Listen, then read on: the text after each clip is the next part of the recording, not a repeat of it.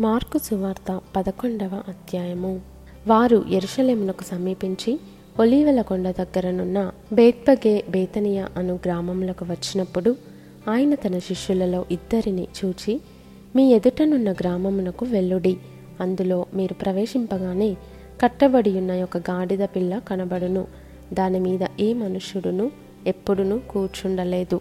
దానిని విప్పి తోలుకొని రండి. ఎవడైనను మీరెందుకు ఇలాగు చేయుచున్నారని?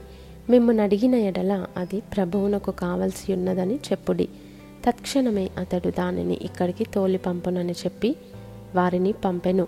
వారు వెళ్ళగా వీధిలో ఇంటి బయట తలవాకిట కట్టబడి ఉన్న గాడిద పిల్ల ఒకటి వారికి కనబడెను. దానిని విప్పుచుండగా అక్కడ నిలిచి ఉన్న వారిలో కొందరు మీరేమి చేయుచున్నారు? గాడిద పిల్లను ఎందుకు విప్పుచున్నారని వారిని అడిగిరి. అందుకు శిష్యులు యేసు ఆజ్ఞాపించినట్టు వారితో చెప్పగా వారు పోనిచ్చిరి. వారు ఆ గాడిద పిల్లను యేసునొద్దకు తోలుకొని వచ్చి తమ బట్టలు దానిపై వేయగా ఆయన దాని మీద కూర్చుండెను. అనేకులు తమ బట్టలను దారి పొడుగునను పరచిరి. కొందరు తాము పొలములలో నరికిన కొమ్మలను పరచిరి. మరియు ముందు వెళ్ళుచుండిన వారును వెనుక వచ్చుచుండిన వారును జయము.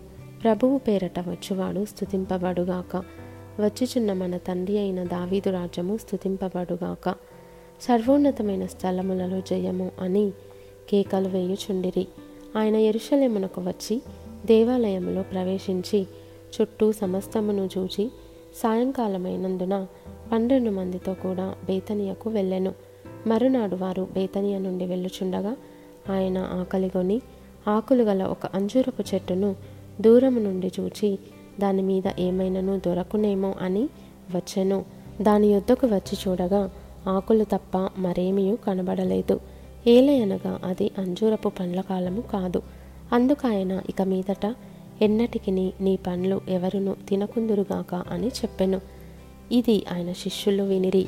వారు ఎర్షలేమునకు వచ్చినప్పుడు ఆయన దేవాలయంలో ప్రవేశించి దేవాలయంలో క్రయ విక్రయములు చేయువారిని వెళ్ళగొట్టనారంభించి రూకలు మార్చివారి బల్లలను గువ్వలమ్మ వారి పీటలను పడద్రోసి దేవాలయము గుండా ఏ పాత్ర అయినను ఎవనిని తేనీయకుండెను మరియు ఆయన బోధించుచు నా మందిరము సమస్తమైన అన్యజనులకు ప్రార్థన మందిరం అనబడును అని వ్రాయబడలేదా?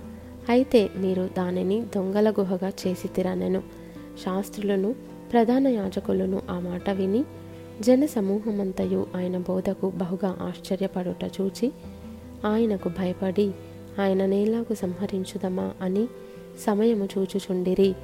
సాయంకాలమైనప్పుడు ఆయన పట్టణంలో నుండి బయలుదేరెను. ప్రొద్దున వారు మార్గమున పోవుచుండగా ఆ అంజూరపు చెట్టు వేళ్ళు మొదలుకొని ఎండియుండుట చూచిరి. అప్పుడు పేతురు ఆ సంగతి జ్ఞాపకమునకు తెచ్చుకొని బోధకుడా ఇదిగో నీవు శపించిన అంజూరపు చెట్టు ఎండిపోయేనని ఆయనతో చెప్పెను. అందుకు యేసు వారితో ఇట్లనెను.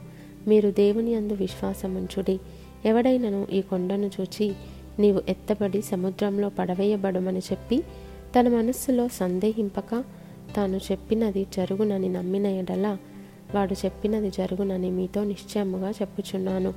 అందుచేత ప్రార్థన చేయునప్పుడు మీరు అడుగుచున్న వాటి నెలను పొందియున్నామని నమ్ముడి.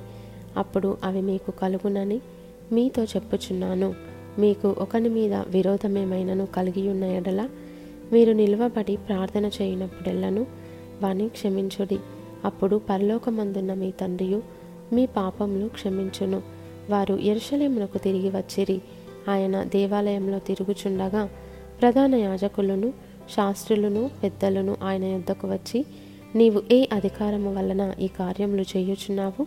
వీటిని చేయుటకు ఈ అధికారము నీకెవడిచ్చెనని అడిగిరి. అందుకు యేసు నేనును మిమ్మను ఒక మాట అడిగేదను నాకు ఉత్తరమియుడి అప్పుడు నేను ఏ అధికారము వలన వీటిని చేయుచున్నాను అది మీతో చెప్పుదును. యోహాను ఇచ్చిన బాప్తిస్మము పరలోకము నుండి కలిగినదా? మనుషుల నుండి కలిగినదా? నాకు ఉత్తరమీయుడని చెప్పెను.